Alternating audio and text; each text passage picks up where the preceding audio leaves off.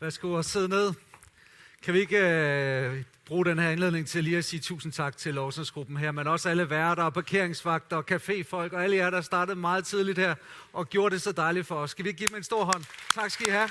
Alle teams og alle grupper og alle frivillige, det er så fantastisk. Du tror måske, det er tilfældigt, du er kommet ind her i dag. Du tror måske, det er tilfældigt, du sidder lige nu og skal høre den næste halve times tid om Jesus. Men jeg kan bare sige, det er Jesus, som sender et budskab til dig. Han ved, hvad han vil sige. Jeg skal prøve at tolke det og formidle det med de rigtige ord, den rigtige attitude. Men jeg håber, det lander i det rigtige hjerte. Jeg glemmer ikke, jeg har været på konference, som præstekonference med præster fra alle slags frikirker i hele Danmark. Øh, sådan en fælleskirkelig konference her i nogle dage. Og jeg stod lige og kom i tanker om en anden gang, jeg var det. Hvor øh, det var en længerevarende konference. Den var lidt mere kedelig, end den jeg lige har været på. Og af en eller anden grund, så kom jeg virkelig til at savne med det, min hustru. Lige der midt i sådan en session, som...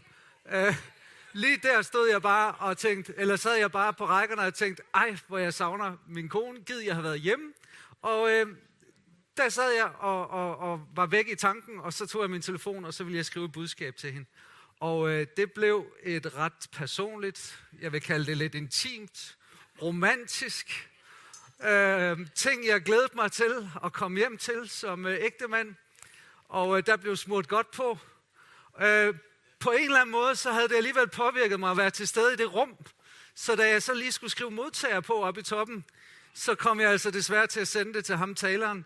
Nogle af jer, nogle af jer kender Tony Jacobsen, som er en dygtig teleolog. Og jeg opdagede det først lidt senere, da jeg sad i næste session og lige skulle kigge. Og så så jeg, nej, jeg simpelthen sendt det til den forkerte. Og jeg måtte simpelthen, jeg måtte sidde i den session og vente hele vejen igennem på at, at komme hen og lige snakke med min gode ven Tony, som også er præst et andet sted i Danmark, og sige, den der, det var altså ikke til dig. så jeg bliver nødt til lige at trække det tilbage. Øh, vil du have mig undskyldt? Og så fik jeg den så sendt til den rigtige. Og øh, det var et budskab, der landede det rigtige sted til sidst. Jeg håber, at du vil tage imod det budskab her i dag, øh, som er fra Jesus ind i dit liv. Vi er i gang med en serie, og når vi taler om serie sådan på nyt moderne sprog, så består det jo af nogle sæsoner og nogle afsnit. Og det her det er altså ikke første sæson for vores kirke at snakke om discipleskab. Det vil være for mit vedkommende måske tredje eller fjerde sæson. Jeg kan huske, da jeg startede som ungdomspræst her i kirken som 19-årig, så var det faktisk det, der brændte i mit liv rigtig meget. Og jeg havde mange afsnit og flere serier om det. På det tidspunkt havde jeg en del bøger, som for eksempel Gå ud til strid, et kampskrift for efterfølgere af en svensk præst, som jeg har læst 100 gange, tror jeg. Øhm, jeg fandt den lige frem her i ugen og tænkte bare, åh, oh, det var en god sæson. Det var en god inspiration. Og sådan har der været perioder. Og vi oplever lige nu, at lidt ligesom Lego, øh, måtte efter øh, fra 1932 til 1998, så havde de kun overskud på bundlinjen, så røg de i nogle problemer. Og det var ikke problemer med at skabe produkter, de sprøjtede nye produkter ud. De var kreative, og det var spacefigurer, og det var alverdens ting og sager, men bundlinjen var elendig, og de mistede markedsandel. Så kom der en fyr, øh, som Kjeld Kier Christiansen, han lukkede ind i virksomheden, øh, som hed Knustorp, og øh, han var kun 35 år, men han var konsulent, og han opdagede, at problemet i den virksomhed, det var simpelthen, at de ikke kendte deres egen kernevirksomhed, og han tog dem igennem en kur, hvor de søgte i virksomhedens identitet, for at vende tilbage til det enkle fokus, som er i basic Lego, Lego, ikke i space Lego, nemlig at inspirere børn til at udvikle sig gennem leg. Hvor mange af jer vokset op med den helt simple Lego-klods? Ja, var det ikke dejligt? Dejligt at bare sprede ud på gulvene derhjemme, så far og mor de bare fik ondt i fødderne, når de stod op. Og bare bruge sin fantasi og skabe alt muligt. Og det er lidt det samme. Vi skal igennem som Knuds topkur.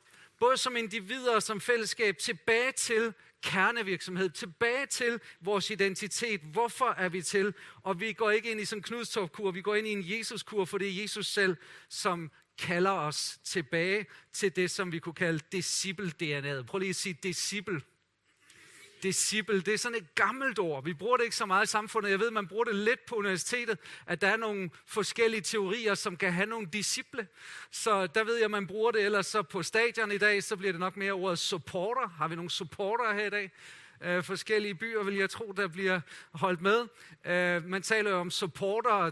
De, de viser sig ikke altid på dagen med sejr, men en virkelig supporter viser sig, når der er krise. Er der nogen OB-supporter her i dag? Ah, okay. De er ikke særlig stærke, kan jeg fornemme. Men en disciple er en person, som er en elev, en studerende, så vi på sidste gang, og som elsker at følge sin herre og mester for at ligne vedkommende og for at lære af vedkommende at leve som vedkommende. Det kommer ud af det, vi mange gange har kaldt missionsbefalingen, som jeg ynder at kalde discipleskabsbefalingen. Så har du en bibel med, så slå op i Matthæus 28, og der læser vi fra vers 16. Gud har givet mig al magt i himlen og på jorden, sagde Jesus. Gå derfor ud og gør mennesker fra alle folkeslag til mine disciple. Døb dem til at tilhøre, tilhøre faderen og sønnen og helligånden, og lær dem at adlyde alt, hvad jeg har befalet jer. Og husk, jeg er altid hos jer indtil verdens ende. Kan vi få et amen på det? Amen. Så helt enkelt, så er opgaven, kernevirksomheden, gør disciple, siger Jesus. Gør disciple. Det er missionen, det er mandatet for kirken, men det er det også for dig og mig, som er disciple. På grundsproget at gøre disciple, ikke to ord, men et ord. Og det er et ord, som aktiverer og befaler i bydeform os til ikke at skabe et produkt, men at føre hinanden ind i en proces, som aldrig ophører. Så ordet disciple eller gør disciple beskriver, hvad vi er kaldet til. Den her bog, den faldt lige ud af min reol i ugens løb. Øh, det er ikke, fordi jeg brugte indholdet rigtigt til noget, men overskriften der, den satte sig. At disciple, de er made og ikke born. Du fødes jo til at være Guds barn. Der er ikke nogen herinde, som anstrengte os, da vi blev født igen, som vi kalder frelsesoplevelsen. Hvor mange herinde for øvrigt anstrengte sig, da I kom ind biologisk og blev født i verden. Var det en hård fødsel? Jeg tror nok, det var mor, der gav den, den største energi der. Og øh, sådan er det også med den nye fødsel. Vi fødes ved at tage imod Jesus, og han gør os til Guds barn. Men vi gør os til at være disciple. Så det er en proces, der leder hen til det at være en efterfølger og en disciple. Og det vi skal snakke lidt om i dag, det er, hvad er opgaven, og hvordan skal den løses? Så vi er helt skarpe på, hvad er det, vi skal, når vi skal gøre disciple, og hvordan gør vi det. Jeg mener, at det her, øh, Jesus siger i Matthæus 28, det giver forklaringen på de to spørgsmål. For det første, hvad er opgaven? Opgaven det er, gå derfor ud og gør mennesker af alle, mine, øh, af alle folkeslag til mine disciple. Vores opgave, det er ikke at skabe disciple af Aalborg Citykirke. Det er ikke at skabe disciple af nogen organisation. Ingen engang af nogen person. På den her tid, og i den græske kultur, så var det meget moderne, at man ligesom havde disciple, hvis man var rabbiner eller lærer eller filosof, så havde man et antal disciple. Men Jesus siger, I skal gøre mennesker til mine disciple. Så det vi er optaget af, det er at knytte mennesker til Jesus. At de bliver hans disciple. Og sidste søndag talte vi om, de syv steder, som jeg lige kunne finde i evangelierne, hvor Jesus inviterer til at være hans disciple og hvad det indebærer. Så skabelsen af disciple, det er at knytte mennesker til personen Jesus Kristus. Hvordan gør vi det? Det er noget, som sker konstant. Døgnet rundt. Det er altså ikke bare her søndag formiddag, når vi er samlet, her som kristne eller søgende eller nysgerrige i en kirke. Det sker alle ugens dage. Det sker tidligt om morgenen, i morgen, når du vågner. Det sker sent om natten. Det sker ugen igennem, at Jesus er optaget af at fuldføre den proces, han har begyndt i dig, og gøre dig til en helhjertet efterfølger af ham. Det sker overalt, ikke bare her i kirken. Det sker i bussen, det sker på dit job, det sker, sker på dit studiested, hvor Helligånden begynder at arbejde med dig, når du sidder og løfter vægte på 10, 12, 15 eller 18 kilo, eller hvad du kan mønstre, når du står og hiver dem op fra gulvet, eller trækker dem ud i dine øh, strakte arme. Jesus er i gang konstant i dig. Og det gør han i hele dig. Ikke bare i dit allerinderste, det vi kalder menneskets ånd. Han gør det også i din sjæl, der hvor følelseslivet er. Der hvor din psyke har til huse. Der hvor din vilje og dit intellekt er i dit sind og dine tanker. Discipleskabet, det handler om, at Jesus Kristus bliver kernen i alle livsarenaer i dit liv. At han bliver udgangspunktet i alle forhold. Og det være sig dit job, din karriere, din vennekreds, det være sig din fritidsinteresser, dine hobbies, når du er på ferie. Nogen herinde, der kan lide ferie. Okay, der var tre, jeg ser, forstår jeg ikke, men okay. Det kunne være, at I allerede nu er gået på ferie. Øhm, det er i forhold til, hvordan du takler din krop, hvordan du behandler den, hvad du putter i munden, hvor ofte du bruger den, og hvad du bruger den til. Og det er så mange områder, Jesus han vil ind på. Han vil præge hele dig. Så hvis vi skal opsummere, hvad discipleskab er, så er det i virkeligheden at hjælpe mennesker til, at Jesus bliver boss og leder og udgangspunkt for alle vores livsområder at han får lov at styre, han får lov at dirigere, han får lov at komme først. Hans værdier, hans prioriteringer, hans længsler, hans drømme bliver dine drømme, bliver dine længsler. Og det han ikke er glad for, ender du med ikke at blive glad for. Og det han er ked af, det ender du med at blive ked af. Og det han bedrøves over, ender du med at blive bedrøvet over. Det er discipleskab. Så vi taler altså ikke bare om en adfærdsændring eller et opførelseskursus. Vi taler ikke om sådan et projekt, hvor vi skal omprogrammeres til en eller anden tænkning. Nej, det er, at Jesus flytter ind i det inderste i dig, og så begynder han at arbejde derindefra, indefra og ud, og du bliver forvandlet, kære Knud. Så har vi et problem, en lille sygdom med os, og det er det, jeg vil kalde det dualistiske discipleskab at vi er så tilbøjelige til, når vi har nogle år på banen som kristne, at dele vores liv op i det sekulære og det hellige. Og så tænker vi, det hellige, det er der, Jesus skal have plads. Uh, det er der, hvor jeg tager den kristne kåbe på.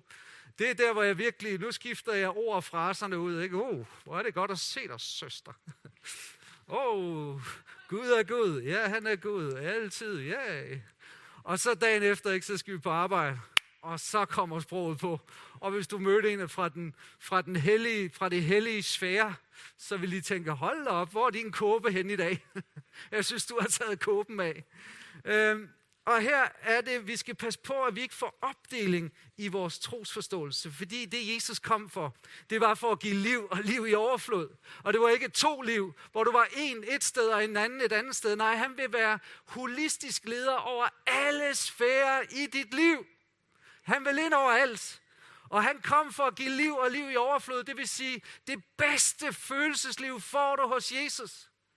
Det bedste fritidsliv får du med Jesus. Den bedste karriere får du med Jesus. Det bedste liv på alle felter får du med Jesus. Så lad nu være med bare at begrænse discipleskabet til 12-7 eller 9-7, men gør det 24-7. Så vi sætter en stor streg hen over det opdelte discipleskab, og så siger vi ja til 24-7 discipleskab. Der hvor vores kirkesfære, vores trosfære, vores verdensfære, den verden vi opererer i til hverdag, vores jobber, vores liv øh, i familien, blandt vennerne, det hele smelter sammen i et hele. Det er det Jesus han kalder os til. Det er et totalt liv med ham. Når han siger til mennesker, kom og følg mig, og der står, de forlod alt og fulgte ham, så betød det, at han blev centrum, omdrejningspunkt og kerne i deres liv. Og det er først der, vi taler kristenliv. Det er først der, vi taler at følge Jesus. Det er først der, vi kan vurdere, hvordan er det egentlig. Så har du aldrig prøvet at give dit liv over på den måde til Jesus, så vil jeg bare sige, at du har aldrig virkelig prøvet at følge ham og smage på, hvad det indebærer. En fyr, jeg godt kan lide at læse bøger af. Han har skrevet flere, Disciple Making Pastor, Disciple Making Church og Jesus the Disciple Maker. Sådan en serie, jeg har derhjemme, som jeg købte for en 20 år siden, som virkelig har, har fulgt mig, og jeg har læst flere gange. Han siger sådan her, discipleskab er ikke bare et program eller en event, det er en måde at leve på. Det er ikke en begrænset periode, men for et helt liv. Discipleskab er ikke for begyndere alene, det er for alle troende, alle dage i deres liv. Discipleskab er ikke bare en ting, kirken gør, det er, hvad kirken gør. Så her har vi øh, slagordene for disciple-DNA 24-7. Og så tænker du, ja, man kan ikke få det helt ned på jorden. Jo, nu skal jeg hjælpe dig. Øhm, discipleskab, det er en proces. Og nu skal jeg lige have hjælp af en fire stykker her, hvis I fire her vil komme herop og stå. Jeg der sidder på forreste række. Lige herop. Fordi hvis vi forestiller os, I skal komme herop, ja. Og I følger efter mig. Øh, og så skal I se. Så skal jeg lige have øh, en til at gå helt derover i den anden ende, og du skal være den modne. Værsgo. Hvis du står med den der lidt derovre af. Og øh, så er jeg ked af det, men du er modstanden her. Og så hvis I trækker lidt ind mod midten her, så, øh, så er du øh, tro, og du er doberoplæring. Okay, så øh, er jeg den troende, som er blevet en disciple af Jesus, og jeg går på mit job og ser en rigtig sød pige, og tænker, uh, hun, øh, hun kunne være noget for mig. Og øh, hun øh, har en stor modstand imod evangeliet og det kristne, og har rigtig mange fordomme. Hun, hun tænker, at de kristne de er ret skøre. Hun synes, de øh, skriver nogle sære ting på deres madkasse, og har fisk på bilen, og de kører, som om de ikke skulle have en fisk på bilen. Og derfor holder hun så lidt. Men når hun så ser mig, som er en efterfølger af Jesus, og bare lever et utroligt skønt liv, så bliver hun tiltrukket af Jesus ved at blive tiltrukket af mig. Og, og de der fordomme, de, de, bliver, de flytter lidt på hende. Og hun begynder ud af tillid til mig at nærme sig Jesus. Ved I godt, allerede nu er discipleskabet i gang. Hun har ikke engang besluttet sig for noget. Hun er ikke kommet til tro. Men bare det, hun flytter på sig, rykker sig tættere på Jesus. At du er i sådan en bevægelse, så skal du vide, at du er allerede i discipleskab. Du er allerede i efterfølgelse, fordi det er ikke, hvor du var engang, der gør dig til en Jesus efterfølger. Det er den retning, du er i retning mod Jesus, der gør dig til. Og jeg beder virkelig for med det, fordi åh, jeg ser noget i hende potentiale. Ej, hende kunne jeg bare godt tænke mig. Åh, Jesus, vil du ikke frelse hende? Øh, alle i verden, så kunne det bare flytte på noget. Og, og hun begynder at nærme sig. Og øh, nu skal jeg være med at, at få dig øh, ned på knæ, fordi øh, det er jo mig, der burde have været det for mange år siden. Jeg har friet til hende uden at være på knæ. Det er ikke godt, okay. Men nu er, hun, nu hun kommet til tro. Hun har givet sit liv over til Jesus, og hun er bare glad. Må jeg se, hvordan den glade glad? Sådan der. Jesus er kommet ind i hendes hjerte, og, og hun er blevet et Guds barn. Og så hører hun om dåb, og øh, hun bliver døbt. Whoopsie. Sådan der. Og så begynder hun på oplæring, og hun får undervisning. Og år for år, nu er det efterhånden et par dage siden, det er sket, men hun nærmer sig modenheden i troen, altså i troen. Og, og hun får mere og mere Jesus i sig, og det kan høres på hendes måde at snakke på. Du gør det så godt med det. Sådan der. Eraser, halleluja. Jeg giver min hånd. Bare lige læg de der plakater ned. Tusind tak. Bare læg dem ned på jorden, og så siger jeg tak til jer alle sammen. Det her, det var dyb, dyb undervisning. Kunne I mærke det? Men jeg kan ikke illustrere det mere simpelt end det, at det at være en disciple, en efterfølger af Jesus, det er at bevæge sig fra modstand til modenhed. Og Jesus ønsker ikke bare lige, at du skal komme over stregen, at du lige skal komme fra mørke til lys, og lige have fået ham i hjertet. Nej, der er en vandring efter, hvor du bliver mere og mere ligesom ham, og din tro den modnes og fordybes. Så gør som med det, gå fra modstand til modenhed. Amen. Hvordan skal den opgave så løses? Der står, døb dem til at tilhøre faderen og sønnen og helligånden, og lær dem at adlyde alt, hvad jeg har befalet jer. Så vi får her fire nøglesætninger til at forstå den proces at gå fra modstand til tro og så til modenhed. Og det er en proces, som vi kunne kalde døb dem, lær dem, adlyde alt, og så husk jer med jer alle dage indtil verdens ende.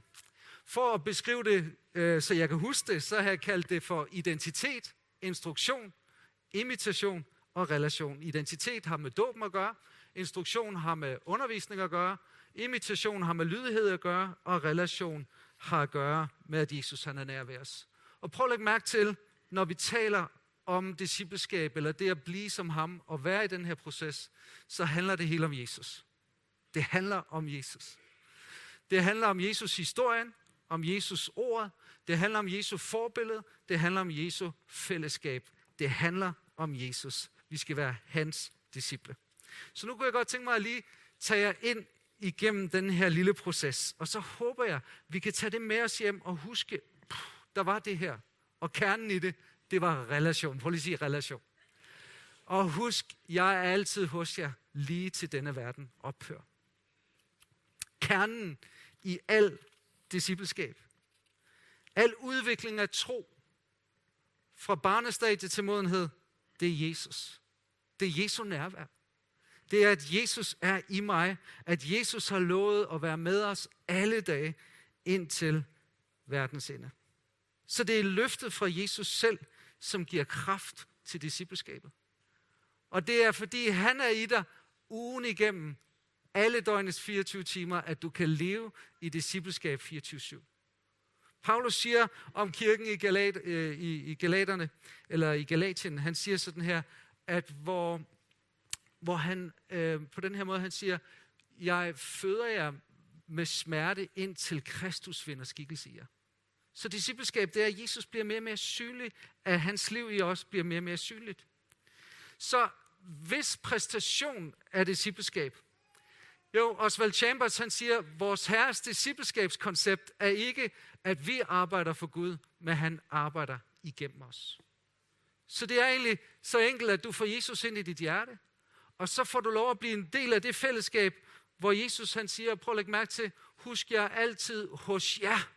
Hos hvem i flertal? Disciplesfællesskabet, menigheden, det er der han er, og i det fællesskab skal du opleve, at jeg kommer, og jeg forandrer, og jeg forvandler dig. Så hele discipleskabsprocessen har sin kerne i Jesus, i fællesskab med ham og i hans nærvær. Hvad så med identitet? Jo, Jesus siger, døb dem til at tilhøre faderen og sønnen og helligånden. Så det jeg gør, når jeg går i proces med mennesker, det er, at jeg hjælper dem til at træffe en afgørelse om at leve et hengivet liv, som efterfølger Jesus. Så i forlængelse af den beslutning og den oplevelse af at tilhøre Jesus, og jeg har fortalt de gode nyheder, så udfordrer jeg dem til at lade sig døbe som en naturlig skridt. Fordi processen starter med pagtindgåelse, og dåb er pagt. Dåb, det er en markering af, nu går jeg fra at leve for mig selv til at leve for Jesus. Hvis du læser i Apostlenes Gerninger 8, 26, så står der der om en minister fra Afrika, som var kommet til Israel, fordi han var en søgende mand. Han var fuld af længslen efter at lære Jesus at kende. Og han sad i en hestevogn, og han læste fra en bogrulle. Uh, han må have været meget rig, siden han kunne få fat på sådan en bogrulle, men han læste fra Isaias 53. Og fordi Gud så meget ønskede, at den her mand skulle lære Jesus at kende, så sender han en disciple til ham. Og til Philip siger han, gå nu hen og hold dig tæt på den der Ferrari. Hestevogn, eller hvad det nu var. Og, og det gør Philip, og så hører han, han sidder og læser højt for sig selv. Jeg ved ikke, hvorfor han læste højt, men det gjorde han. Og Philip stiger op til ham, og så siger han, forstår du det, du læser? Det er det, vi gør egentlig på vores alfakurser i kirken. Det er, at vi siger, forstår du det, du læser, når du læser Bibelen? Forstår du den kristne tro? Og han siger, jeg fatter ikke en bjælle. Det er på grundsprog, det her. og, og Philip siger, nu skal jeg fortælle dig, hvem det er. Og så ud fra Isaias historien om lammet, øh, som, som, bliver, som bliver offret så begynder Philip at fortælle ham evangeliet om Jesus og nåden og frelsen og hvad Jesus kom for at gøre. Og han stod på korset, opstandelse og liv. Og så til sidst, hvad var den naturlige konsekvens? Det er, han siger, hvad så en hindring for, at jeg kan blive døbt? Og Philip siger, der er ikke nogen hindring, hvis du tror på Jesus af hele dit hjerte. Det gør han. Fint. Så steg de ud af vognen, for der var vand, og så blev Philip døbt. Eller omvendt, hofmanden blev døbt af Philip. Og så står der, at han drog sin vej med glæde. Prøv at lægge mærke til, først evangeliet ind, troen ind, dernæst ikke bare løfte en hånd, men nej, bliv døbt. Og så starter discipleskabet. Og man mener, at den her hofmand var den, der bragte evangeliet til Afrika. Paulus siger sådan her, ved I ikke, at alle vi, som er døbt til at tilhøre Jesus, vores frelser, blev et med ham i hans død? Jesus døde og blev begravet, men fik et nyt liv ved Guds kraft. På samme måde er vores gamle liv dødt og blev begravet, da vi blev døbt, for at vi skulle leve et helt dødt liv. Vi blev et med Jesus i dåben. Hvordan blev vi et med Jesus? Jo, da du blev døbt, ved du hvad der så skete? Så markerede du, at da Jesus døde, så var det ikke bare ham, der døde på det kors, så var det dig, der døde. Hvorfor er det en god nyhed? Du er død. Jo, for det var din fortid, der døde. Det var dit gamle menneske. Det var alt det inde i dig, som du ikke bryder dig om, som du ikke kan styre. Det er dine drifter, dine lyster, din egoisme, alt det, som du godt kunne tænke dig at kunne håndtere selv, som du ikke kan håndtere. Det er døde med Kristus på det kors. Og det markerer du i dåben, at du er død. Dernæst så bekender du også, at du er begravet, fordi dåben er en begravelse med Kristus, og vi begraver ikke nogen, uden vi er sikre på, at de er døde. Så det er en forsejling af døden. Så vi begraver dem, og så er det dermed en vidsthed om det gamle liv, min fortid, alt det, som jeg går og bliver plaget af og bliver fordømt af, det er begravet. Men dernæst også opstandelse, at der står, at ved dåben så opstår jeg med ham. Så dåben er også en markering og en bekendelse og en identitet om, hvem du er i Kristus. Du er opstået med ham, du er død med ham, du er begravet med ham, men du er også opstået med ham, og du er fri til at leve et nyt liv i hans kraft. Tænk den kraft, som oprejste Jesus fra de døde, bor i dig. Og det er den kraft, du kan leve discipleskab og efterfølgelse i. Du kan ikke i egen kraft. Og derfor må du først se, hvem du er. Du må have dit gule sygesikringsbevis frem, og det er det her, det er de fire symboler. Hvem du er i Jesus. Hvem du er i ham. Og så er du ført løftet op, ligesom Jesus blev løftet op til himlen for at blive sat i det himmelske ved faderens højre hånd. Sådan bliver du i dåben løftet op igen. Vi lader dem ikke blive nede under vandet. Der er nogen, der mener, at de skal blive dernede, til de ser en du. Nej, vi trækker dem op igen. Vi trækker dem op igen. Og så får du lov og det markerer vi i dåben, det bekender vi i dåben, det er forkyndelsen i dåben, det er din identitet, at du ikke ligger under for alt det gamle, det onde, det mørke. Du er løftet op, og du sidder med ham i det himmelske. Højt over magter og myndigheder. Fordi det, der skete med Jesus, er nu sket med dig. Så du har din identitet i ham. Hold da op, det er gode nyheder. Det er altså gode nyheder. Så her, så ved vi, at vi bliver i dåben døbt til at tilhøre faderen, vi bliver døbt til at tilhøre sønnen, vi bliver døbt til at tilhøre helligånden. Og faderen, det er markering af, at du er Guds barn.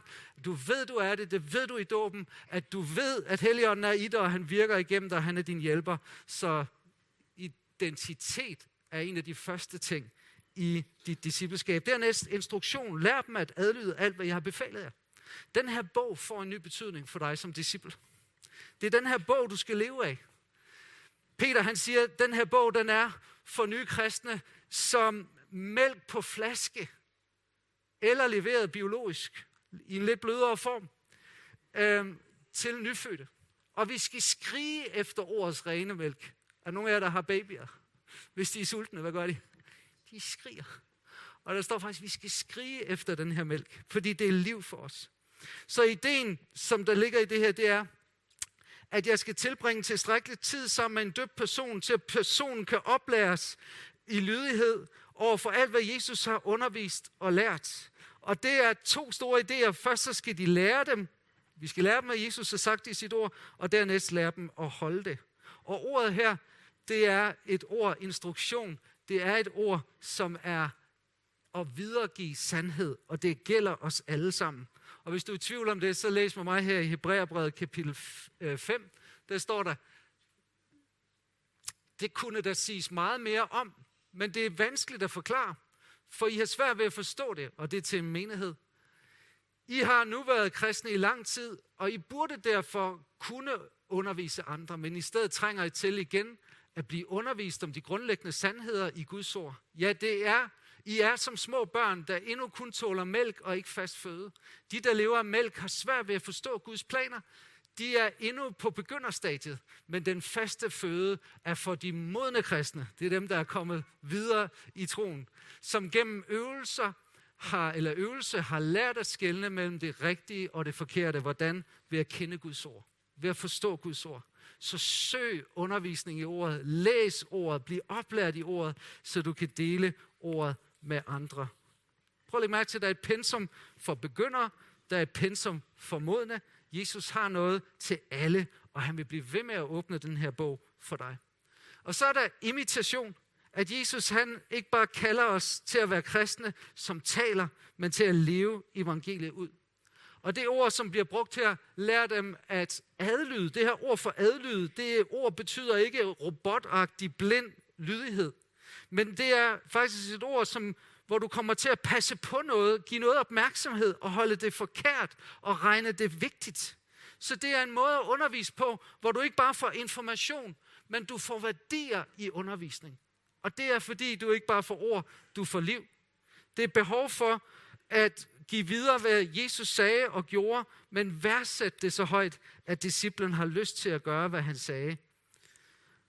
Der er en, der har sagt sådan her, du underviser, hvad du ved, men du reproducerer, hvem du er. Det er derfor, det er så farligt at være sådan en som mig, der står og underviser. Jakobs brev siger, kun få af jer skal søge at blive lærer, fordi I får en strengere dom. Fordi en ting er at prædike, noget andet er at praktisere. Og det vi kan give videre, det er ikke bare det vi ved, men det er det vi er. Men Paulus var nået til det punkt, hvor han siger, efterlign mig, ligesom jeg efterligner Kristus. Efterlign mig, søskende, og se hen til dem, der lever efter det samme forbillede. Så det var hele Paulus' strategi i menighederne, han færdes i. Det var ikke bare at sige, nu skal I forstå, nu skal I forstå, nu skal I forstå. Nej, han lavede en kultur i menigheden, hvor der var nogen, der havde fanget det, som levede det, og de skabte en imitationseffekt, øh, så dem, der endnu ikke havde lært det, og endnu ikke levede det, kunne se, hvordan er man egentlig familie, når man er disciple? Hvordan lever man egentlig i sin hverdag? Hvordan er man egentlig teltmager, mekaniker, murer? Hvordan er man discipler, prioriterer sin tid? Og alt det lærte de ikke bare ved ord, men ved at se og observere. Der er en, der har sagt sådan her, Tozer, only a disciple can make a disciple. Det er derfor kaldet i dag, det er ikke bare at gøre disciple, men det er til at være disciple. En anden øh, forfatter, jeg elsker, Max Lucado, han siger det sådan her, at i vores tro følger vi i nogens fodspor. I vores tro efterlader vi fodspor, der kan guide andre. Dette er discipleskabets princip. Så relation, identitet, instruktion, imitation, det er den måde, jeg tror på, at vi skal efterleve Jesu kald til at være og gøre disciple.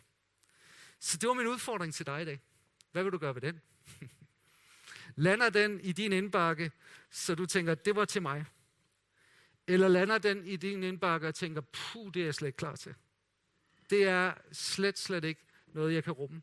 Så har jeg bare lyst til at sige sådan her. Det er kun fordi, at han blev som os, så vi kan blive som ham. Han blev en af os.